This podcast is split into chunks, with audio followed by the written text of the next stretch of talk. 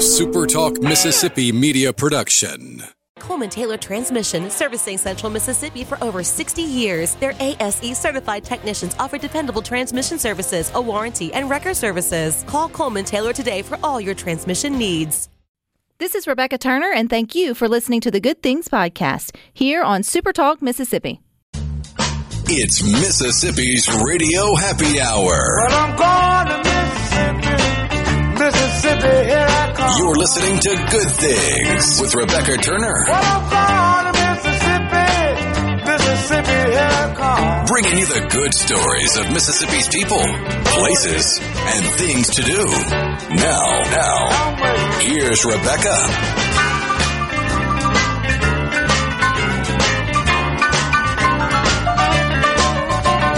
Good afternoon, Super Talk Mississippi. You're tuned into your radio happy hour. That's the Good Things. I'm your host, Rebecca Turner. Now, don't forget, you can listen to Good Things. We are streaming live over at supertalk.fm. We're also streaming from the Supertalk Mississippi app. You can always find us, too, on your local Supertalk Mississippi radio station. And you can watch Good Things. We are on your computer or your mobile device. Just head on over to Supertalk TV. Now, today we get to learn about a brand new supercomputer that has been unveiled by the U.S. Army Engineer Research and Development Center in Vicksburg, which has been dedicated in honor of a Medal of Honor recipient from Mississippi. I think that's a pretty cool thing. Joining us to tell us a little bit more about it is Bobby Hunter. He's the chief of the Supercomputing Research Center. So welcome, Bobby. Hey, good afternoon, Rebecca. Glad to be here with you. I feel like you have a much cooler job than I do, Bobby, working with supercomputers. It sounds like a whole lot of fun. So in general, just help us better understand what a supercomputer is. Okay, Rebecca. So a supercomputer, fundamentally it's built from some of the same types of components that you would have in your home desktop or laptop, right? They're little higher-end components, but it's a processor, memory, disk drives for storage, but on really large scales, these supercomputers are comprised of thousands of these components. They're really large systems. They can occupy anywhere from 1,000 to 3,000 square feet of floor space for a single supercomputer. Also, a lot of power is required for these. A typical supercomputer can use 1 to 2 megawatts of power. That's 1 to 2 million watts. That's enough to power 100 to 200 residential homes. So everything is on a grand scale when we talk about supercomputers. But what really makes it super, while it's built from individual components similar to your home computer, all of those processors, thousands of them, are able to talk to each other and help to collectively work and solve a problem at the same time together. So kind of an example of our approach to supercomputing, if I were to ask you, Rebecca, to sit down with a piece of paper and add up all the numbers from 1 to 100, right? 1 plus 2 is 3, 3 plus 3 is 6, 6 plus 4 is 10, and so on. You could do that. It may take you about 5 minutes, Rebecca. If I had 10 people and I said, hey, I want you to add 1 through 10, the next person to add 10 through 20, and so on, you could probably solve that same problem in about 30 seconds if everybody's working on a separate piece of it. So that's what a supercomputer does for us. It can take those big problems and break them into smaller problems and get to results a lot quicker than a traditional computer. And for the scale of problems that we run, trying to solve those problems on a standard computer could take anywhere from months to years, and they're able to accomplish that same amount of work in hours. Bobby, I am so impressed that you think I could do that in 5 minutes. I really appreciate that. I think it may take me a little bit longer. Math can be hard. But I could totally see when you started breaking it down like that in terms of efficiency and where those computers can be helpful with those type of situations. So you guys are the U.S. Army Engineer Research and Development Center. Y'all go by ERDC for short. Help us better understand, Bobby, there in Vicksburg, what you guys do with these supercomputers kind of on a daily basis. I'm sure it's just not math problems. I'm sure it's a little more complicated than that. Right. It all breaks down to math problems at its fundamental level. But, these supercomputers are not only here for ERDC, but they also serve all three services of DOD. So we have Air Force, Navy, and Army users that use these resources to solve some of the most challenging problems that DOD is facing, right? Whether it's from blast protection to protect the warfighter, from hypersonic vehicle flight to building and designing new dams and levees for the Army Corps of Engineers. It's a wide array of work that happens on these computers, and they're able to support multiple disciplines, right? I mean, if you gave a microscope to a biologist, they can use that, but that's no good to an astronomer. They need a telescope. But you can give a supercomputer to both of those same disciplines, and they can make use of it in solving their problems and exploring things that they haven't been able to explore before. So you've got this new one that was just unveiled. What will it be able to accomplish that maybe the other ones won't, or it'll just be kind of another team member within the group of supercomputers to sort of help speed up the process? Right. It's really the latter. It's just another tool in the tool bag of DOD researchers and scientists to make use of. The biggest thing it brings to bear is that time to solution will be much faster. We had one example of a user running on one of our older supercomputers that transitioned to this new one, and his problem he was able to solve 40 times faster than on the older supercomputer. So if it was taking him 48 hours to solve that problem before, now he can solve it in basically 1 hour. So it's going to provide much more fidelity and insight into these problems with the faster turnaround time. You all also make it a priority to sort of name them. Obviously, they're big machines. They should have a name within talking, but you make it a little special. You guys do an honor of servicemen and women. So this one has the name Carpenter. So how did the new super computer there at Erdek get the name Carpenter? Right. So until about 5 years ago, we used to name our supercomputers after precious minerals and gems. That had been a tradition here at Erdek for over 25 years. Then we gave it some thought and thought, we need to do something that really honors service members, helps us to remember why we're doing what we do.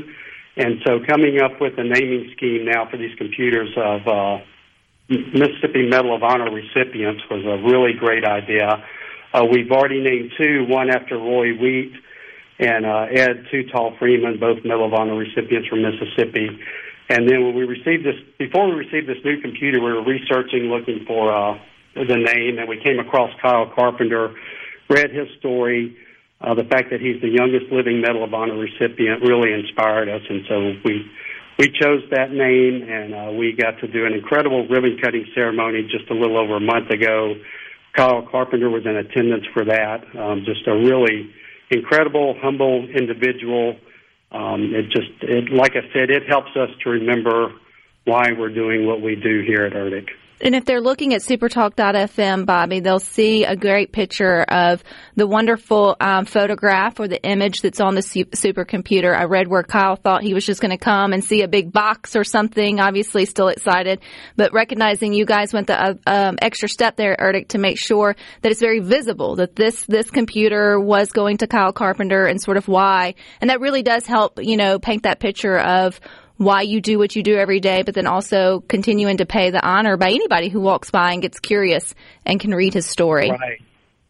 Right. It's a great sight to behold, and we have a great team here on site that does that visualization work for us, and they really did an outstanding job on that. And like you said, Kyle was really taken back when he saw that for the first time, so it seemed to really mean a lot to him to have that in his honor. So, Bobby, I do think you have a really cool job there at Erdek, you and all your teammates and everyone who – I know it takes multiples to keep supercomputers and all those things up.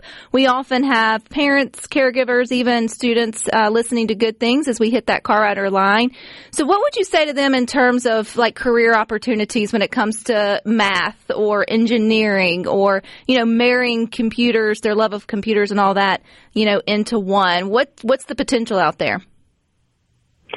Yeah, the potential is endless, right? I mean, technology just keeps getting more and more ubiquitous within engineering fields, and so I think it's, having an appreciation, a love for math. You don't always have to be the best at it, but having a good, strong math background, being able to problem solve, right? Enjoying having a new challenge, a new problem, and figuring out how to solve that problem, I think it goes hand in hand with engineering as well.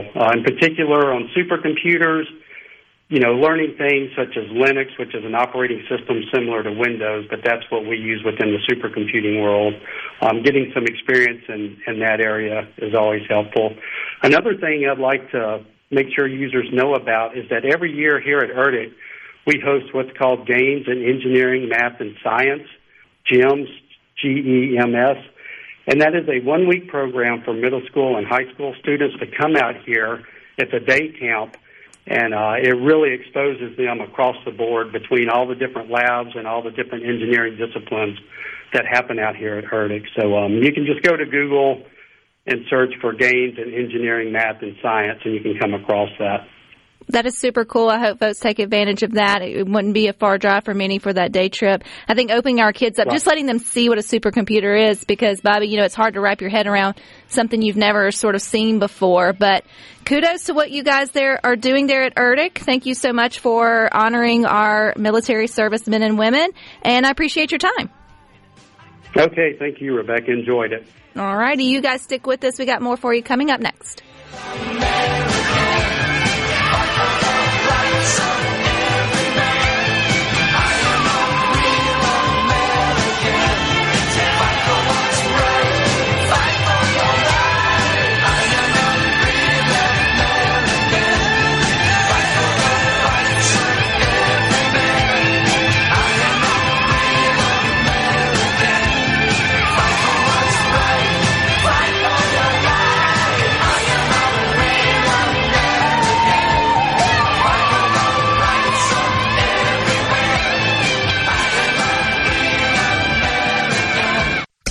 Making your afternoon just a little brighter. It's Good Things with Rebecca Turner on Super Talk Mississippi.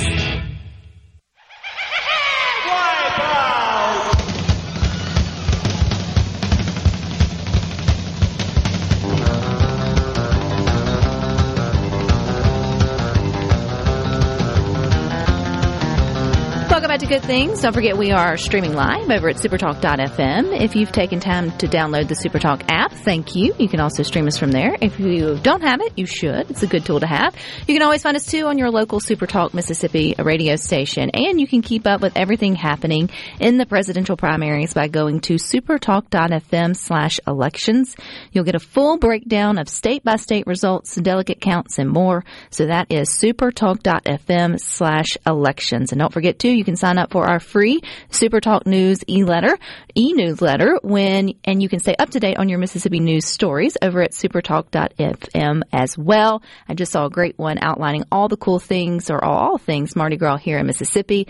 Tis the season, let the good times roll, and the weather is heating up and getting wet, but that's okay. It's heating up, and the king cakes are rolling, and it feels like we're getting back to normal. They've made it above freezing in North Mississippi.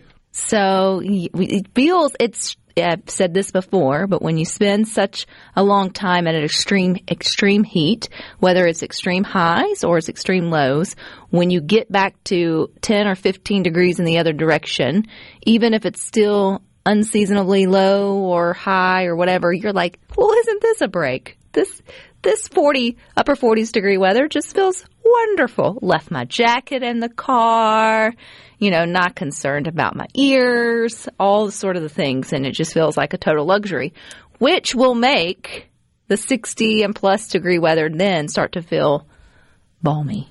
And we'll sort of have to figure it out. But such is life here in Mississippi. I mean, any 20 to 30 degree swing is going to feel a little funny at first. Fair. And then it just keeps sort of swinging sort of back and forth. But I think we all agreed last week we're not for the extremes. So we're happy to see the more milder temperatures come back, even if it does come with a little bit of rain. Often here on Good Things, I have great headlines about companies looking to pay you absurd amounts of money for fun things. I think the last one we got went down the rabbit hole one was one of your favorite ones. If they were going to pay you $300 an hour to play your favorite video game, what would it be? And you were like, you do anything almost. anything for $300 an hour. I got that. Okay, this isn't quite as lucrative, but it's still pretty, I guess, like up there. A decent chunk of change. A decent chunk of change, and this is actually one that I might go for. And you've got till the end of January to sign up for it if you want to do it. But there is a yogurt company that is offering $10,000 for a 1-month digital detox. So all you got to do, one, you got to sign up and be selected. And there's very few that are going to get selected, so I apologize for that. But hey, you got to be in it to win it. But have you ever heard of Siggy's yogurt? It's the more bougie yogurt in the yogurt aisle. Can't say I've ever bought it. Very delicious. It is an Icelandic yogurt. They are offering this digital detox program. They'll give $10,000 to participants who are willing to give up their phones for a whole month. So the program, inspired by Dry January, which many of you take part in. Usually Dry January means that you're no alcohol for the month of January, because we just came off pretty much an alcohol bender from all the holidays and into the new year. But I think, that doesn't always bear well for those who enjoy the Mardi Gras season, which rolls right into January, but maybe you do a modified version of Dry January. Anyway, it's accepting applications through the end of January. So 10 people will be selected for the digital detox and will have to keep their smartphones secured for 1 month in a lockbox provided by Siggy's.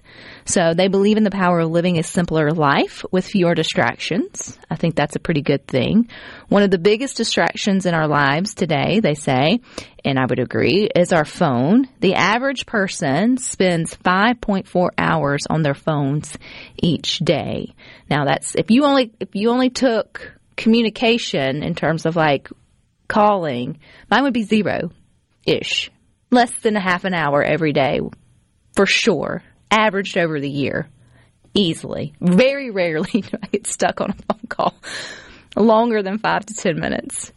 But you look at some of the other applications in which I spend my time on my little handheld computer, it's a little more embarrassing. Doesn't feel like it's a full digital detox, though, if you're only giving up your phone. Correct. So the selected winners who complete the program will receive $10,000, a phone lockbox, a good old-fashioned flip phone. You still get your phone. So you still get a phone. So they recognize that you at least... You need to be able to communicate. Good old-fashioned flip phone. You just need to stop doom scrolling. Yep. With a 1-month prepaid SIM card and a 3-month supply of Siggy's yogurt. Hey, that's almost $10,000. Not really. It's not that expensive.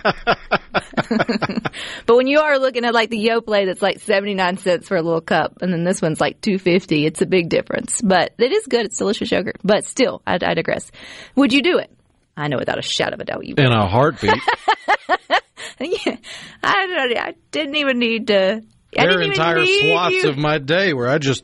It's in the drawer. I'm not touching it for another couple hours. I didn't even need you for this. I could have just stepped in with full confidence and spoken on behalf of Rhino. Could have signed me up. I wouldn't have been mad. You wouldn't have been mad at all. I don't know the whole process of putting in your applications. It's online if you would like to try and do that. I mean, there's going to be thousands of people who are going to want to do that. And then, obviously they're only choosing 10. Corner office might get a little upset with my... ability to show prep without access to my phone, but for a month and $10,000, I'll take a month off. So, like, if you think about what we use our phones for the most, right? Like, those of us who say it's for work, which I will say most of us who work in this industry and certain others, you do feel like there's a level of being in the know that you have to be to bring the know to, those that tune in every day. But could you do that on your computer and designated times, like, because it didn't say you couldn't have your computer, right? So you could still log in, or a tablet, smart TV. But those things you can't put in your pocket, take with you, whip out whenever you just have a bored 30 seconds or break or in between patients or clients or wherever it is that you're wasting your time just scrolling. Could you still be effective at your job without having to have infinite access to said sites? It would take a little bit of restructuring of my daily schedule, but yeah, I could easily do it. Right. And I think that's I just wouldn't have the same up to the second information, updates, and all that kind of stuff, because that's what I've got my phone set up for. Correct. I get that. But I think that's sort of what they're trying to just bring light to also, is that it's not that being connected is the wrong thing. It's just how much time are we spending sort of there. And you said the average is what, 5 hours? 5.4. 5.4. I just looked at my screen time for the last week. It's 9 hours and 8 minutes. You also, on average per day. You also, though, use yours for entertainment purposes, right? Like, do you watch, you stream? Like, you watch shows? Yeah, I'll have a show going on my phone while I'm on the computer doing something. Right. So that's a lot, but if someone listening to Good Things and went gassed, because maybe you're nowhere near that, I would say if you coupled your TV watching in with your phone use, if you don't watch TV on your phone and you coupled your TV watch in with your phone use for those who do watch and stream on their phones, it would be more comparable. Because there's a lot of people who – and then there's a lot of us too who sit there and have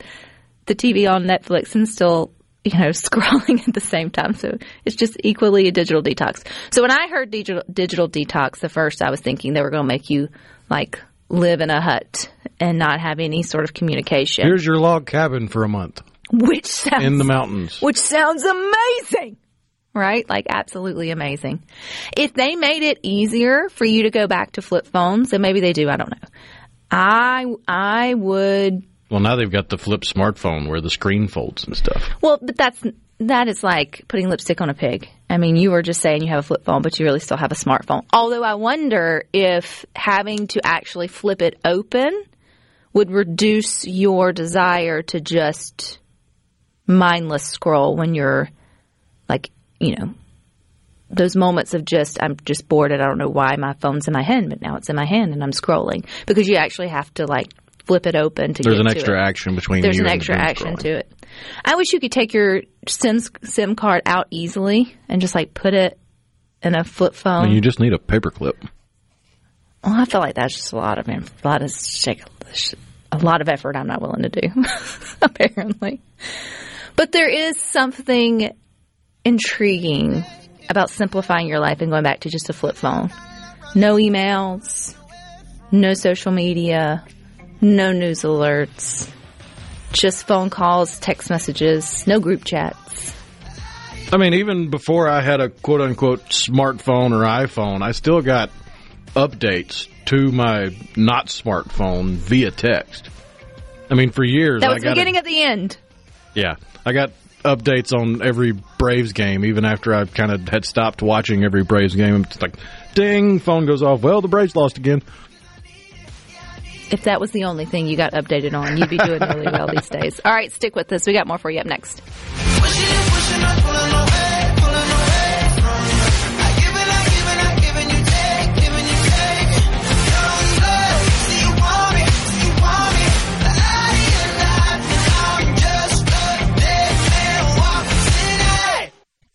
Rebecca Turner. She looks healthy and sane. Good Things with Rebecca Turner continues on Super Talk Mississippi.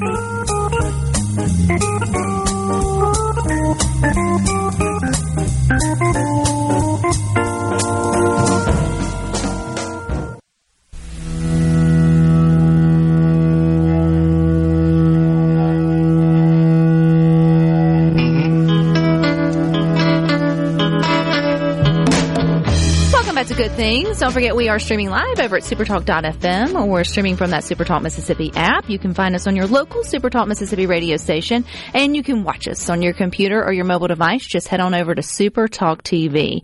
Now, when it's carnival season, it means it's also the start of crawfish season. Yum. And most of us have been dreaming of getting a sack of crawfish and a slew of friends for a good old time, but there is some things you need to know about this crawfish season. I felt like we should talk about this up front and in the beginning. And joining us is Dennis Riecke. He is a certified fisheries professional with the Mississippi Department of Wildlife, Fisheries and Park, but he used to work for the Louisiana Research and Experiment Station for a year and a half before coming here, so he knows all things crawfish. So welcome, Dennis.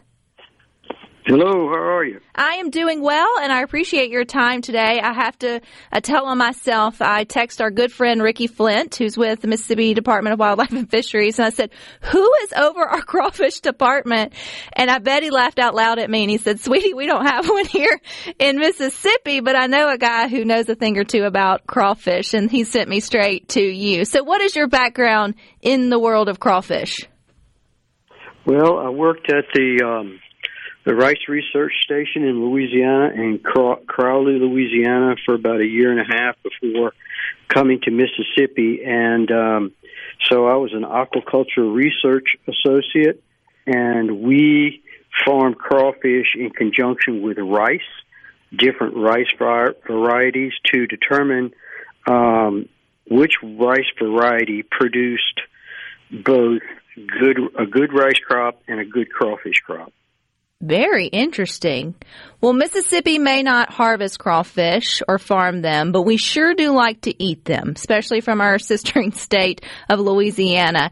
And I've been seeing all the posts, Dennis, about warning folks that they may be underwhelmed or discouraged by maybe what the supply looks like this year. And I know that's already got a lot of folks talking about the price of crawfish, the limited supply, and all the things. So what is affecting our ability to have good old crawfish bowls in our backyard like normal? Supply and demand, and the supply is being impacted by the drought that we had last year.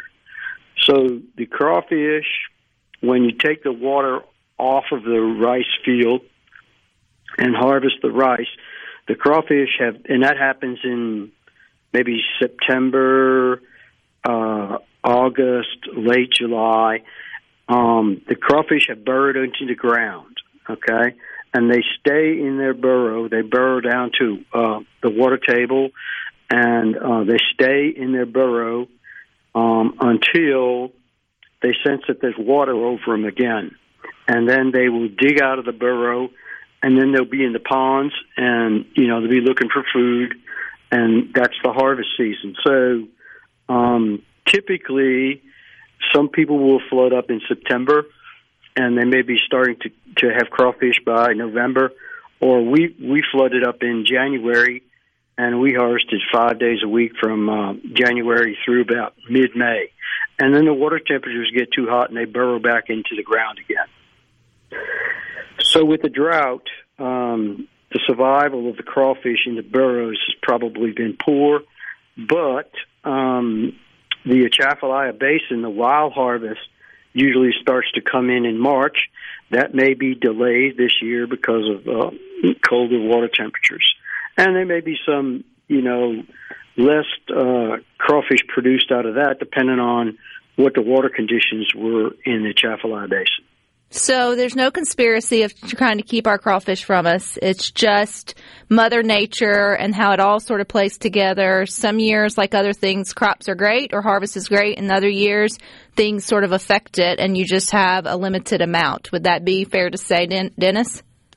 Yes, and with the limited amount, you're going to see higher prices that the farmers are going to get, and then the retailers or wholesalers are going to, you know, have higher prices, and, of course, the retailers will too. So right now, I know people are just really excited about something that they enjoy or to sort of think about spring weather. And I've noticed that, you know, they're going quick when your local places get their crawfish sacks in to either cook for you or to sell for you. Will that level off some as we move more into spring, or is this just kind of going to be a sparse year? We just need to be patient and take what we can get? Well, it all depends on the supply. But usually what happens is the price drops as you go through the season from January or November all the way into May, and so crawfish get cheaper, which I think people will welcome. And then people are willing to pay for it, Dennis. I think maybe more than anything, folks are just willing to have less crawfish bowls on the calendar than maybe they normally would. But then also remember that many of the people selling it are small business owners, right, on the side of the road or however your connection sort of is here in Mississippi, and to sort of be patient and take that into consideration. How important is it, though, Dennis, that we still support those farmers, even if their product has to be a little higher this year? Well, it's important because, you know, some of them are strictly crawfish farmers and some of them are rice and crawfish farmers, but they depend upon that income from year to year, you know, to pay their bills and their workers and to make a profit. Because we won't crawfish next year and the next and the next, and hopefully we can, you know, get the supply sort of back up to normal amounts in that way. So, you know, I'm ready for a good crawfish bowl, Dennis, but the weather needs to be a little bit warmer for me. Yeah, and certainly the popularity of crawfish in Mississippi has increased over the past 20 or 30 years. You know, you can just probably get them just about anywhere now, where that was not the case years ago. So you came to Mississippi a couple of years ago. You're now a certified fisheries professional with the Mississippi Department of Wildlife, Fisheries, and Parks. That's a big title, Dennis. I hope you have a big business card. Well, so what do you do with us now here in Mississippi? Well, I manage about 7 projects, farm pond technical guidance, freshwater commercial fishing, a community lakes assistance program where we enter into agreements with cities and counties where we'll write a fisheries management plan and provide fish for stocking if they'll agree to do all the maintenance at those locations. In-stream flow, aquatic invasive species like silver carp, bighead carp, and some environmental coordination. So I have a bunch of projects and grant administration for invasive carp projects, so I spend a little time on those as needed. Well, it sounds like a cool job. Does the weather and the drought affect, say, like our crappie and our bass or our catfish the same way it does the little crawfish? So weather conditions during the crappie spawn, which is probably going to be from late March, it depends where you are in the state, but in like the northern reservoirs that we have, the peak is probably April the 15th. So if you have a lot of cold weather, the water has got to be a certain temperature and match up with the daylight period for crappie to spawn. And the best spawning temperatures, I mean, the best spawning conditions are stable or slowly rising water levels. If you have, that affects, you know, the amount of shallow water you have available. So if you have a drought in the springtime, you know, the water levels in those flood control reservoirs are reduced, and so you have a reduced spawning area. Such interesting stuff. I got a crappie fisherman for a husband, Dennis, so I know that the reservoir was 36 degrees, the water temperature this morning, and it's not very good for crappie fishing right now, but they're really waiting for it to get a little warmer so they can get back out there and do what they sort of enjoy doing. But everything, you know, there's for every action, there's an equal and opposite reaction, and it even comes with the weather and the great outdoors, correct? That's correct. All right. Well, I appreciate your time, Dennis. Hopefully everybody will simmer down with their with the crawfish and still support their local vendors and enjoy a good time. Yes, that would be good. All righty. Thank you. You're welcome. Bye-bye.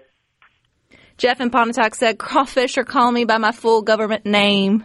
Yes, I feel you, Jeff. Same here, too. I can't wait to get a sack full or two and a bunch of friends. But it has been a sticker shock for many of you who have gone out and maybe tried to go to your local restaurants or go ahead and get the party started with those early this year. And I think it's just going to be one of those years we got to be patient. We just kind of have to meet the farmer where they're at, recognize that it was out of their control, but still maybe you just reduce the number of parties you got, but just put it all in for one good one, and just sort of be realistic that, you know, it's going to be a wavy sort of crawfish season for those that truly do enjoy it. But it's a rippling effect for when prices are high for the farmer or when it's droughts. The farmer's got to sell it higher. You've got to buy it higher, all the things. So patience. Just put in more corn and potatoes and sausage. Somebody right now gasped. Not the same. Somebody threw something at the radio. Not the same. I get it. Just bringing you the information. All right, stick with us. We got more for you up next. Down by the river and down by the light, really falling in love in the morning of the night, just moving slow. You and me going fishing in the dark, lying on our backs and counting the stars where the cool grass grows.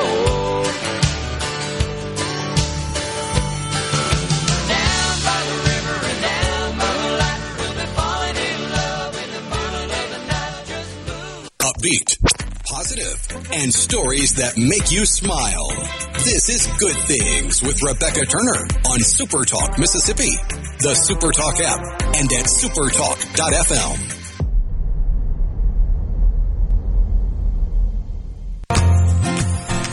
Everyone knows all about my direction, and in my heart somewhere I don't go. Welcome back to Good Things. Don't forget, streaming live over at supertalk.fm. You can also find us on your computer or your mobile device at Supertalk TV. And if you're looking for a new podcast to start the new year, check out our newest podcast, True American Heroes. This podcast is about the stories of America's true heroes in their own words. It is produced by Supertalk Southwest Mississippi, and it's hosted by Jack Rutland. Each episode of the podcast revolves around the direct testimony of a Mississippi veteran about their service to America. So True American Heroes is available on the Supertalk Mississippi app, Apple Podcasts, Spotify, or anywhere you get your podcasts. You can also find all of your favorite Supertalk shows in podcast form, again, wherever you listen to podcasts. Patrick in Louisville, I may not have just said your name if your wife is listening, but you have a funny story also about fish. Your lovely wife asked you the other day, what happens to the fish when the pond freezes solid? Do they die or come back to life when it thaws out? You told her that all the fish you have thawed out from the freezer have never come back to life. She did appreciate that answer. That sounds like something, Patrick, I would ask. I can only imagine Ricky Flint probably looked at my message the same way my husband looked at me when I said I asked Ricky for our crawfish department. I don't know. I knew they came primary from Louisiana, but I mean, we're all right there together. I figured Mississippi probably has harvested or farmed some. Nope, not for us. That's for our neighboring state. And apparently we just don't have the right climate or, I guess, ecosystem or whatever. Well, it's for them also to go that way. Different parts of the state view it differently. I mean, growing up in Tupelo, while there are opportunities to get crawfish now in North Mississippi, there weren't a whole lot of opportunities then to get crawfish in North Mississippi. So it's kind of like fresh seafood. If you grew up in Central or South Mississippi, yeah, you had access to it. But if you grew up in North Mississippi for a certain period of time, what is this? What are you putting on my plate? Oh, it's like it's 2024. It's January the 22nd. No, I get that. And too, I guess it's the same with like fresh seafood. You know, the further south or the closer to the Mississippi Gulf Coast you go, the easier access that you have to it. Even grabbing sackfuls or by the pound fresh shrimp, the little it's not as plentiful as like watermelon little stations and stuff that pop up, around the summertime selling fresh vegetables, but similar. You have like trucks that will pop up in different parking lots that are selling fresh caught or fresher caught than maybe what you can get from your local store, particularly the further up you come in the state. So I guess we just sort of took it for granted here centrally or south that crawfish has always just kind of been a part of your springtime.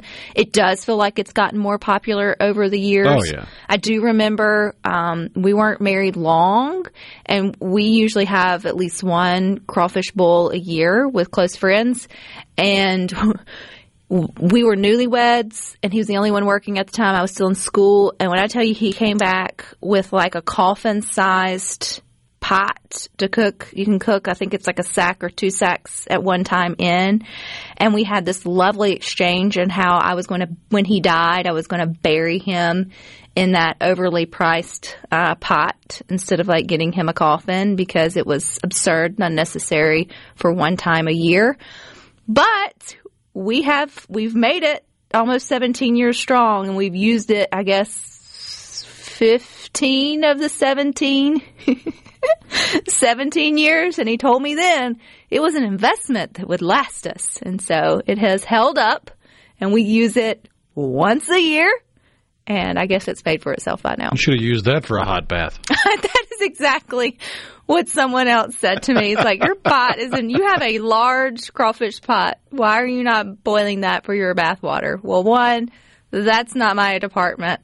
You should not put me in near flames and all the things. So, but yeah, I mean, many of you do take it seriously, and it's definitely a part of your upcoming sort of springtime, and it's gonna affect what that sort of looks like. But I hope we can all figure out a way to still have those fun times in our backyard. Someone said they catch them themselves, but snakes are getting bad, so I hate them in shallow water mostly. So I guess if you've got the right conditions on your property, you could get a few, but you're probably not going to harvest enough for a party or like whatever it may be. A boil. Yeah. When you were a kid, though, growing up and seeing the little crawfish things on the side, like on your driveway or down in the drainage, did you ever think you'd actually grow up to look forward to them little suckers? Because they're I don't think we ever had them. Really? We had cicada holes. There's little husks, but I don't remember ever seeing crawfish holes in Tupelo. Is it just a water thing? Like a climate thing? I think it's a water and climate thing, yeah. I think you got to have water on the land, you got to have it can't get too cold. That was my summer there. The little things that come up. But now I didn't know that snakes also like them too, so it's probably a good thing. I probably dodged a couple of bullets there. All right, stick with us. We got more for you coming up next. You got the boys with Sports Talk Mississippi from 3 to 6. Rhino and I'll meet you back here tomorrow at 2, but until then, I hope you all find time for the good things. Good things for you.